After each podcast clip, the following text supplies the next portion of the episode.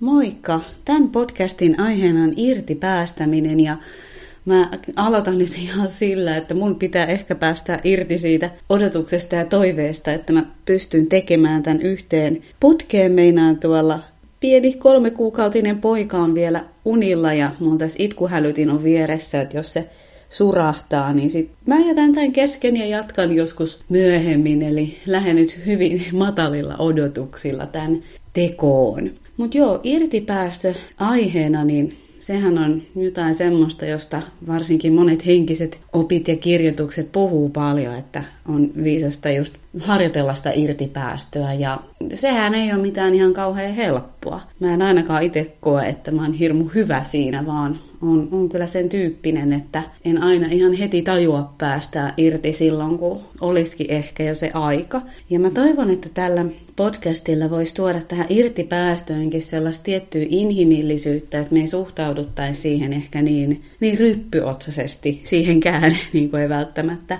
muihinkaan tämmöisiin ehkä henkisiin ihanteisiin, vaan muistettaisiin ennen kaikkea just se inhimillisyys ja se, että se irtipäästö, niin se saa koskea ja se saa nostaa esiin surua. Ja usein just sen vuoksi me sitä aitoa irtipäästöä vältetäänkin, tai sitä hyväksyntää, mikä siihen irtipäästöön liittyy, niin on se, että se nostaa hyvin usein esiin semmoisen surun, haikeuden, ehkä tyhjyydenkin hetkeksi. Koska jos me ollaan pidetty jostain asiasta kiinni, niin se on meille jollain tavalla tärkeä. Siitä on tullut tunnetasolla tärkeä. Ja tämähän ei ole järjen asia, että tosi useinhan sitä on helppo ulkopuolelta analysoida, että no miksi toi ei vaan päästä irti, että eihän toi asia tee sille yhtään hyvää. Mutta kaikki asiat on jossain määrin palvelu siellä elämässä jollain tavalla jonkun hetken. Eli vaikka tämmöiset ihmissuhteet, jotka ulkopuolisen silmin näyttää täysin järjettömiltä, niin tunnetasolla ne voi olla silti, että ne on ollut tosi tärkeitä että taas, että kunnioitettaisiin tässäkin aiheessa sitä tunnepuolta, eikä aina yritettäisi ehkä niin järjellä ratkaista asioita. Että jos joku asia on ollut tärkeä, niin se on ollut tärkeä. Ei sitä tarvitse sen enempää järjellä analysoida, että onko se järkevää, että se on tärkeä.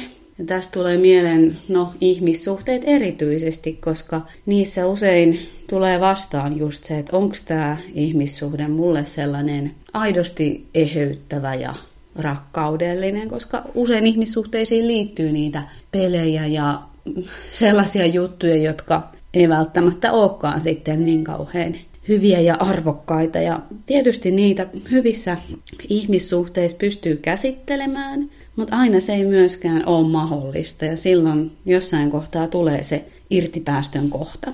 Uh, mutta irtipäästö, niin joskushan se on jotain, mitä me voidaan ihan tietoisesti tehdä, että me itse huomataan, että okei, nyt mä oon aika kiinnittynyt johonkin asiaan, että mun olisi hyvä vähän hellittää. Tai sitten voi olla, että meiltä ei tavallaan niin kuin kysytä, että elämä laittaa meidät sellaiseen tilanteeseen, että se on vähän niin kuin itke tai irtipäästä ja usein se on itke ja irtipäästä. Ja usein silloinkin vielä aika pitkään taistelee vastaan ja mulla on kokemusta näistä molemmista, enemmän varsinkin näistä itke- ja irtipäästä tyyppisistä.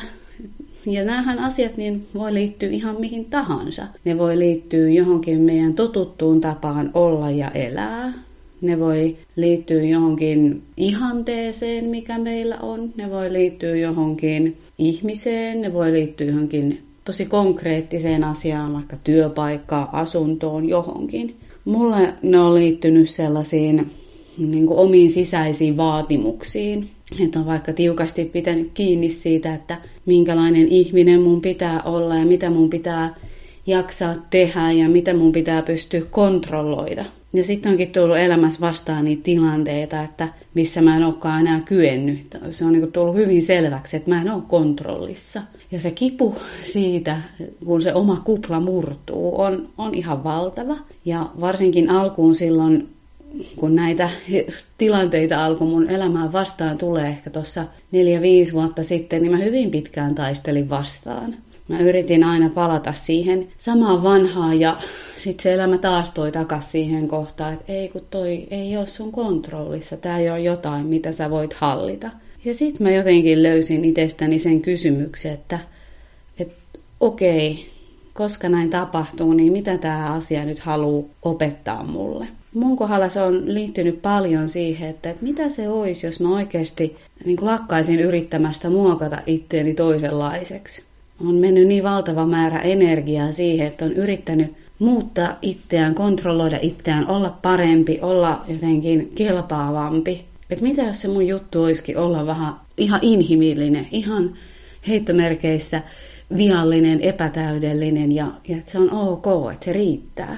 Ja just siellä lopulta on se rauha ja hyväksyntä, mitä on kaivannut, mitä on ettinyt kaikilla niillä kontrollointiyrityksillä, niin se löytyykin just sieltä epätäydellisyyden keskeltä, kun sinne jotenkin uskaltaa mennä ja sille antautua ja sitä harjoitella useita kertoja. Et en todellakaan väitä, että se on joku yhden hetken juttu, että no niin, nyt annoin itseni kokea tällaista epätäydellisyyttä ja nyt tämä on ihan ok, vaan kyllä se on mun mielestä semmoinen prosessi, joka todellakin kysyy niitä toistoja.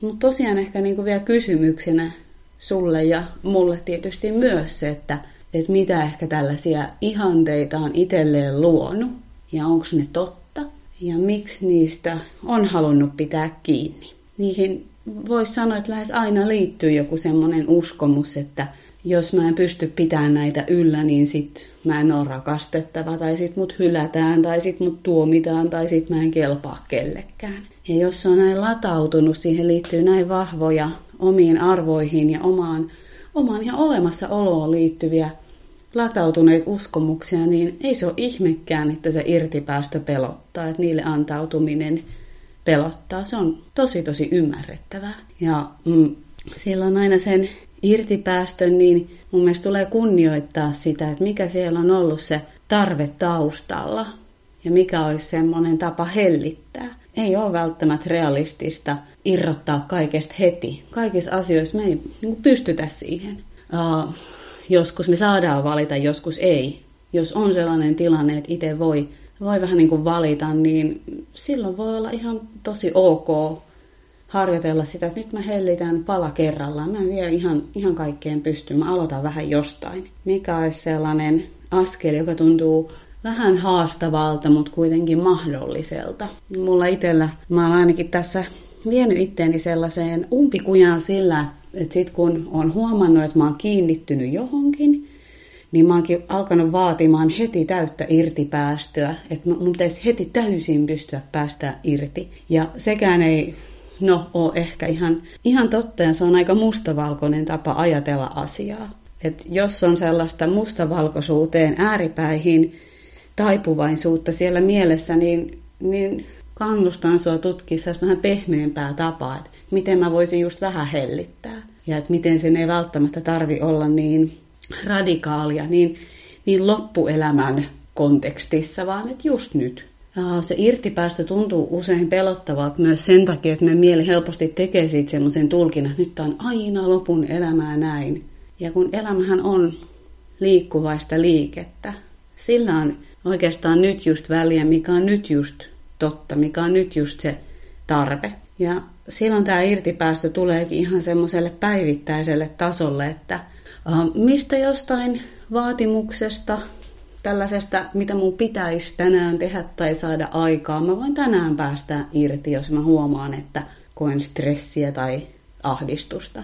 Se ei tarkoita, että sitä asiaa ei voisi ikinä tehdä, mutta tänään mun mielenrauhan ja hyvinvoinnin kannalta mun on viisasta päästä irti vaikka siitä ajatuksesta, että tänään pitäisi kerätä X, Y ja Z tai saada aikaan jotain. Et se voi tulla ihan siihen päivittäiseen elämään, eikä sen tarvi tarkoittaa sellaista kauhean massiivista irtipäästöä ja sellaista niin kuin loputtomuutta. Ja tavallaan myös sen hyväksyminen, että, tai mun mies sanoi mun mielestä tosi koskettavasti tästä meidän pienestä pojasta, että, että vanhemmuus on koko aika vähän niin kuin luopumista.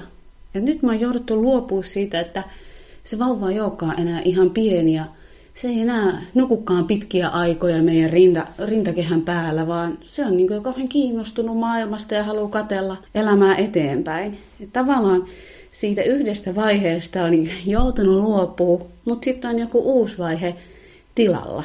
Ja se on semmoinen kuin aika iso paradoksi, että, että samalla saa vähän niin kuin kaivata sitä vanhaa, että voi että se oli ihana vaihe, ja myös iloita siitä uudesta, että mitä se nyt sitten tekee ja osaa ja katsoo.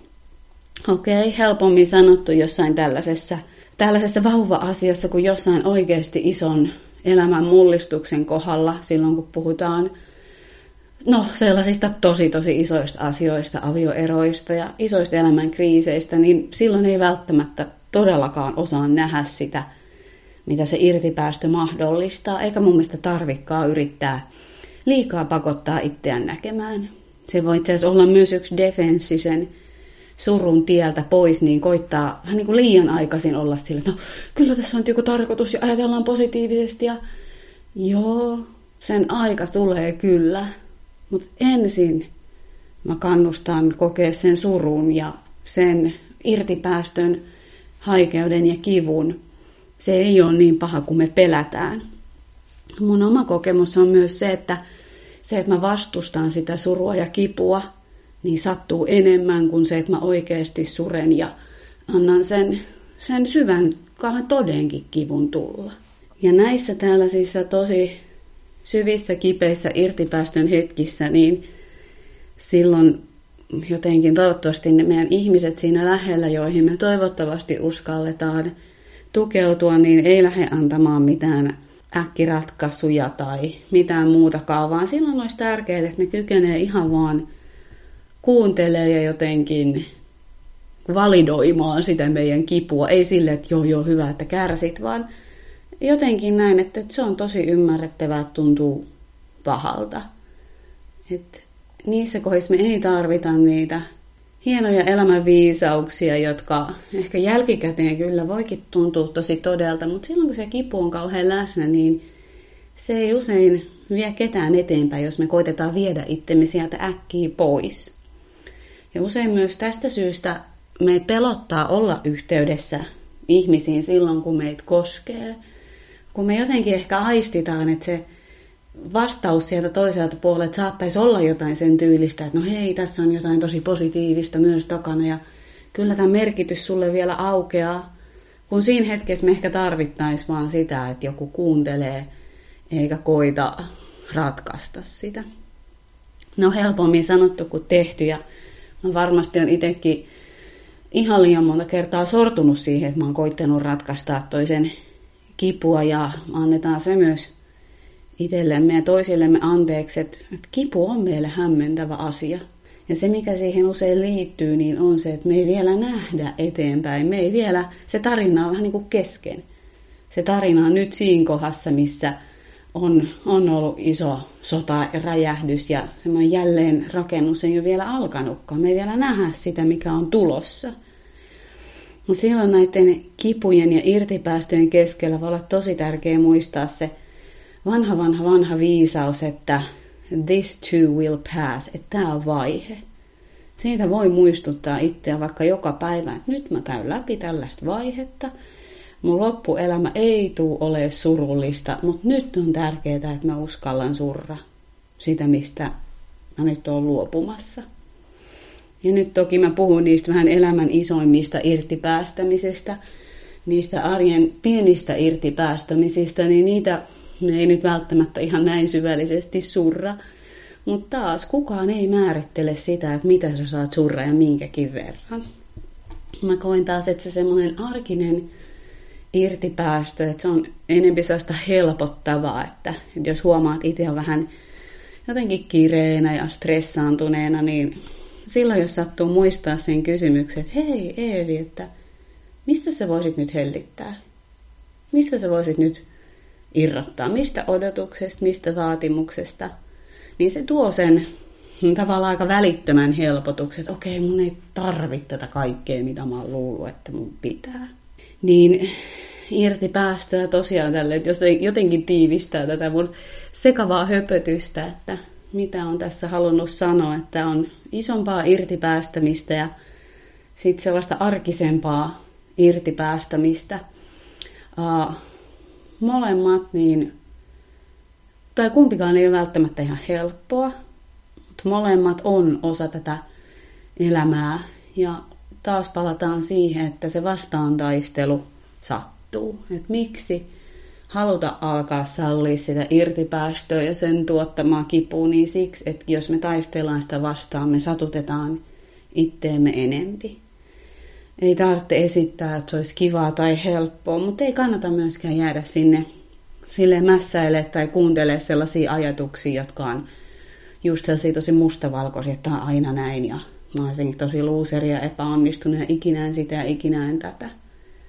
Mä itse huomaan siitä, että mä jotenkin, voisiko sanoa aidosti, päästän irti, että mulle tulee vähän haikea ja tyhjä olo. Joskus myös se suru ja kyyneleet. Ja ihan hillitön itku myös välillä. Mutta siitä mä jotenkin tunnistan, että nyt, nyt mä oon päästämässä jossain irti, että musta tuntuu haikeutta, tyhjyyttä, koska asia, josta me ollaan pidetty kiinni, se on vienyt meidän energiaa. Se vie energiaa tai se täyttää jotain meidän elämässä. Ja kun siitä lähtee hellittämään, niin se tekee hetkeksi sen tyhjän tilan. Ja me usein pelätään, että se tyhjyys vaan jatkuu ja jatkuu ja jatkuu. Mutta elämä on kyllä siitä mystinen juttu, että se kyllä tuo sinne jotain uutta aina. Ei ehkä niin nopeasti kuin me haluttaisiin. Ei todellakaan ehkä heti seuraavana päivänä. Mutta elämä kyllä löytää, löytää sinne sitä täytettä ja sisältöä. Ja siksi kannattaa mun mielestä myös tavallaan ottaa opikseen, että, että mitä me halutaan sinne sen sijaan. Ei sillä, että me sitäkään välttämättä voitaisiin kontrolloida, mutta jos nyt vaikka miettii, että meidän energia on vienyt aiemmin vaikka alistava ihmissuhde, että me itse määritellään, että, että mä en halua uutta alistavaa ihmissuhdetta tilalle. Et määritellä sitä sitten, että mä haluan sille tilalle vaikka kunnioittavan ihmissuhteen. Ja joku sen tälleen vähän niin kuin itse tietoisesti määrittelee, niin huomaa ne merkit paljon selvemmin, ettei niitä samoja malleja tarvitsisi toistaa uudelleen ja uudelleen. Joo, tämä oli nyt vähän tämmöinen, ei ehkä niin jäsentynyt podcast, kun aihekin on näin iso ja laaja, mutta näköjään kun itse päästin irti siitä odotuksesta, että mun pitäisi pystyä voida tehdä tämä putkeen, niin tämä onnistukin nyt näin putkeen, että joskus, joskus myös niin, että kun päästään irti jostain, niin asiat rullaakin sit omalla painollaan ihan hyvin. Kiitoksia ja aihetoiveita saa tosiaan edelleen laittaa eevi.eeviminkkinen.fi.